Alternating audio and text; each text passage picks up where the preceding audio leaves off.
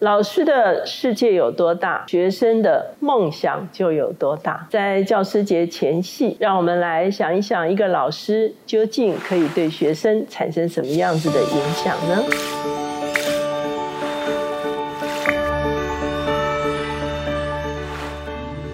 大家好，我是乔美伦老师。每周一次在乔氏书房和大家见面。今天我们的单元是职场书讯。我们今天所要介绍的这本书叫做《登峰》。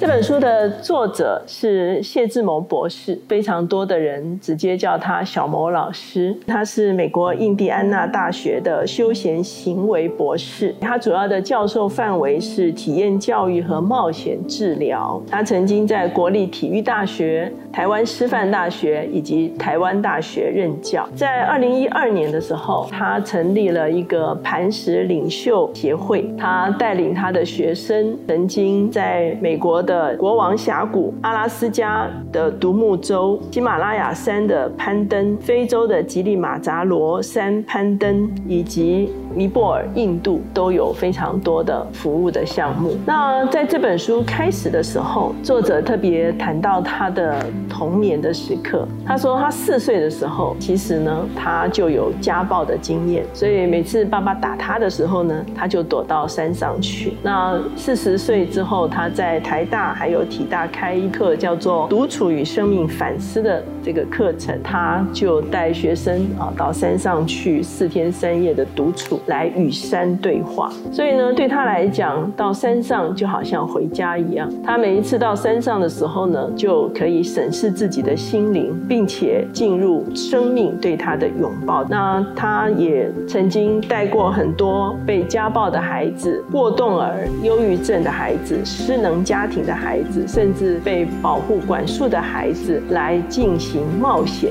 治疗。哈，我相信这样子的一个说法对我们来说真的是比较陌生的。事实上，我在 Good TV 的职场新视野也曾经访问过谢志谋老师。他一开始的时候，他就提。到什么是梦想？他说：“其实呢，老师的世界、父母的世界，等于就是孩子的世界。当他在师大毕业之后，他曾经有一段时间呢，去到中学，可是呢，他带的是一个放牛班，所以在那个过程中间，他对做老师这件事情有很深的体会。那个体会就是金鱼缸养不出金鱼。我们知道金鱼缸是一个非常小的鱼缸，金鱼是海中最庞大。”的生物，也就是说，老师或者是父母所提供的一个世界或者是环境，究竟是一个什么样的世界跟环境，其实是会影响这个孩子对世界的看法，甚至影响他们对未来的一个梦想。当他后来去到体育大学和师范大学，有很多这个户外的课程的时候呢，他就开始带着他的学生很多的户外学习，特别是登顶这件事情。为什么？因为他有非常多的经验，带着。啊，学生去玉山，后来甚至到非洲哈，甚至到喜马拉雅山去登顶哈。那这件事情呢，其实就成了一个对这些孩子们的教育更广大的一个视野，更广大的一个世界，甚至超过他们过去经验的一个挑战。那很多的学生从来没有户外的经验，所以他们需要花一整个学期的时间来训练。所以上他这个课的学生呢，其实在一开始的时候就要开始开会。也就是说，他让学生呢是轮流带领开会哈，然后他们要花一学期来筹备他们整个登山的这个过程。他们甚至要去学习登山的技巧，他们要训练体能，甚至还要学会募款，要学习被拒绝的一个过程哈。他们也要自己去找师资来训练他们，所以他们也要学会寻求协助、寻找资源的这个过程。学生也要学会打包，就是要学会取舍。那有的时候家人会反对。所以学生要学会跟家人沟通，他们要学会管控风险、解决冲突、情境演练。也就是说，在山上遇到危机的时候，你要怎么样可以及时的做正确的决策？所以整个团队要学会合作，而非竞比。整个的目标就是登顶。这个学习呢，常常等于是学生学到了很多他们原本在教室跟原本在他们的学习过程中间，老师从来没有教过他们的东西。可是这些东西往往是他们进到社会中间要生存下去非常重要的技能和工具。所以事实上，他常常利用户外的活动，其实是做一种团队的训练，或者是所谓的领袖的训练，甚至很多企业也请他来做在职的训练。当他们在这个学期开会的时候，常常在在开会中，真的其实会有冲突哈。这个时候就需要进到冲突管理的时候。他说，冲突的时候，有人就会愁眉不展啊，有人很沮丧，有人出来做和事佬，也有人意气高昂。整个团队呢，就在开会的过程中间，所有自己的真实的面貌都会呈现出来。学生要学会自我表达，就是你有什么意见，你怎么样正确的方式表达出来，那你的意见会怎么样的被接纳，或者是不被接纳？那作为一个老师，师他就是引导整个开会的过程，就是他不介入了，直到有很严重的事情发生的时候，他才会以老师的身份来介入。那他也谈到说，他跟业界的一些训练的过程，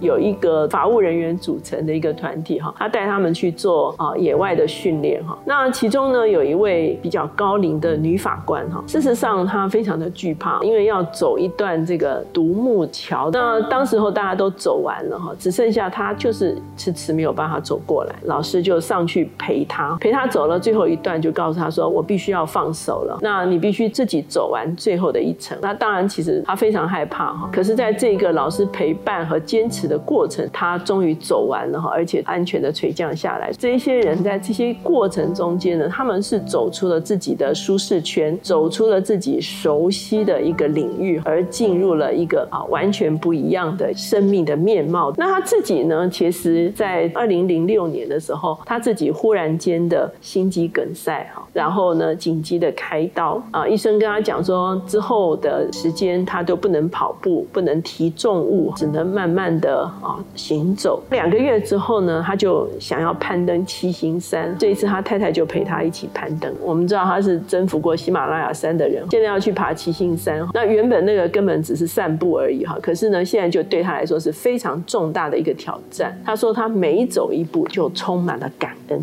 他感谢上帝存留他的性命，他感谢他还可以一步一步的来攀登。所以呢，他就开始操练恢复自己，能够回到以往的体能的情况。他说每一次他们要登峰之前呢，其实真正要攀登的是内心的高峰。很多人看见挑战，心中就已经畏惧。他特别举了一个例子，我们知道有一位在非洲医疗服侍的这一位李文文斯敦哈，他曾经呢请人到他的这个宣教站来，这一个机构就回答他说：如果你那边的路啊已经铺好了的话，我们会马上差人过来。那李文斯敦就说：如果是这样的人，就不必来了。他说：我要的人是没有路也能够把路走出来的人才到我这里来。所以呢，很多时候是我们自己心理上已经有了障碍的时候，我们好像就很难跨出我们觉得好像充满冒险的一个领域。那他每一次带的人都不一样。他特别讲到说，他有一次有十一位队员，其中有四位是大学生，还有电视记者，还有高职教官，还有知名企业的主管、国小老师、社服机构的主任，可以说是非常多元的一个组成哈。所有的人都拒绝做执行长，就是不想做领袖哈。那最后推举了一位来做这个执行长。他说回来之后呢，这个执行长就自己也出了一本书哈，那就记录他们在非洲攀岩登顶的这个过程哈。在这个过程中间呢，啊，作者就说，蜘蛛人曾经说，能力越大，责任就越大。他说，可是他自己的说法是，责任越大，得到的能力就越大。也就是说，很多的潜力是我们被放在一个位置上的时候，才真正被激发出来。我们在想说要做一个登顶的队伍的领袖的时候，其实那个责任是非常大的。可是就是在这个里面，他的一些潜能才真正的被激发出来，甚至他会怎么样要正确的来凝聚他的团队。所以呢，他们在登顶之前呢，还会写遗书，也就是说，他们会很清楚的回顾这个人生的过去哈，以及跟家人有一个美好的沟通。那事实上，其实这也是一个学习哈。很多时候在过程中间，很多的冲突其实没有真正的解决。所以在出发之前呢，老师就会要求他们来谈谈过去几个月中间所学到的东西，他们就会讲出他们的感受，甚至呢鼓励他们讲出来彼此之间冲突中间所造成的一些伤害。那在这个过程中间呢，他们就互相的道歉。那在要他们分享之前，学生都互相看来看去啊。最后呢，啊，终于有人开始发言哈，说发生什么事情啊，造成他什么样子的感受哈。然后对方呢，可能会做一些解释。然后彼此道歉，甚至互相拥抱。他说他们在出发之前做这件事情呢，就使得这个团队成了一个真正的团队。也就是说，不是带着芥蒂跟疙瘩来出发哈，而是真正成为一个彼此接纳的一团队。那在这个路上的时候呢，他们所要面对的就是很多的挑战。他通常让每天每人呢轮流当领队，那这个领队呢就需要在前一天规划路程啊。来分配资源等等，做出第二天的行程的一个计划。他说呢，在这个过程中间，其实这些人就被训练要成为一个仆人领袖。那这些仆人领袖呢，其实他就要成为他们在登顶的时候被踩着的石头哈。这些领袖要成为垫脚石，而不能成为绊脚石。他必须是成为一个真正能够成就团队的人。那他也谈到一件事情，什么是比登顶更重要的事呢？他说，凡是登山的人呢，都期待一定要登顶哈。他们通常会分成 A、B 两队哈。那 A 队是一定要登顶的哈。那 B 队呢是看情况 是不是要登顶哈。那 B 队到最后又会再分开。那分开的 C 队呢，其实就是要。退回来的那 B 队呢？分开另外一半呢，可能就是要赶上 A 队，所以呢，他们每一次。都有这样子的一个分配，因为当然是照着每一个人的情况不同。那领队的责任当然就是大家一定都要安然返回了。所以呢，他说做出下撤的这个决定是非常非常的困难的。可是呢，有的时候是一定要做出这样子的决定，那就要跳脱自己的虚名，就是说我一定要登顶的这个虚名。甚至他作为领队，有的时候他自己也要牺牲他自己，可能要配合下撤的这个过程哈。所以呢，他说这个时候呢，看起来好像。没有登顶，可是呢，做下撤的决定，其实也是一种自我的突破。那在前面我们特别有讲到说，他有时候会带学生出去七十二小时哈，在山上他们会自己独处七十二个小时，这个时候是没有手机的哈。那当然他们会非常看重学生的安全哈，他们也会有巡守员哈。那可是在这七十二个小时的时候呢，学生就要学会独处，这个对啊现代人来讲是非常非常不容易的。他们会有笔记本啊，让他可以把独处的过程中间呢啊，能够把它清楚的记录下来。所以呢。在他整个回顾他做老师的这个过程，他其实就会思想整个我们的教育哈是一个什么样子的教育哈。他在想说，是不是我们应该给予更多元化的学习？因为很多东西是在课堂里面也学不到的。我们是不是需要更多的找出学生的独特性和多元性哈，让他们在不同的环境中间能够找到自己的特性，而开始能够发挥自己的长处。所以呢，他非常看重的就是我们刚才提到的冒险治疗、活动领导、关怀社区、关爱自然。前面我们有讲到说，在二零一二年的时候，他成立了这个华人磐石领袖协会，哈，主要是说他们到尼泊尔的时候，他们开始跟一些这个社区啊开始服务的时候，他们就发现他们的需求是非常大的，可能一次两次的服务是不足够的，所以他定下来的就是他们要长期的过去支援，而且最后。能够完成转化社区的一个啊目标，所以呢，他们会啊提供很多的活动，包括老师的培训，包括帮他们修建图书馆，帮他们增建教室、社区医疗方案，甚至社区的微型企业。哈，这个就是整个帮助当地的一个社区可以真正经历转化的这个过程。那我们在他的书中会看到非常多的照片，哈，就是他带学生，甚至是企业人士，哈，甚至我就说他有。有的团队是由家庭组成的哈，老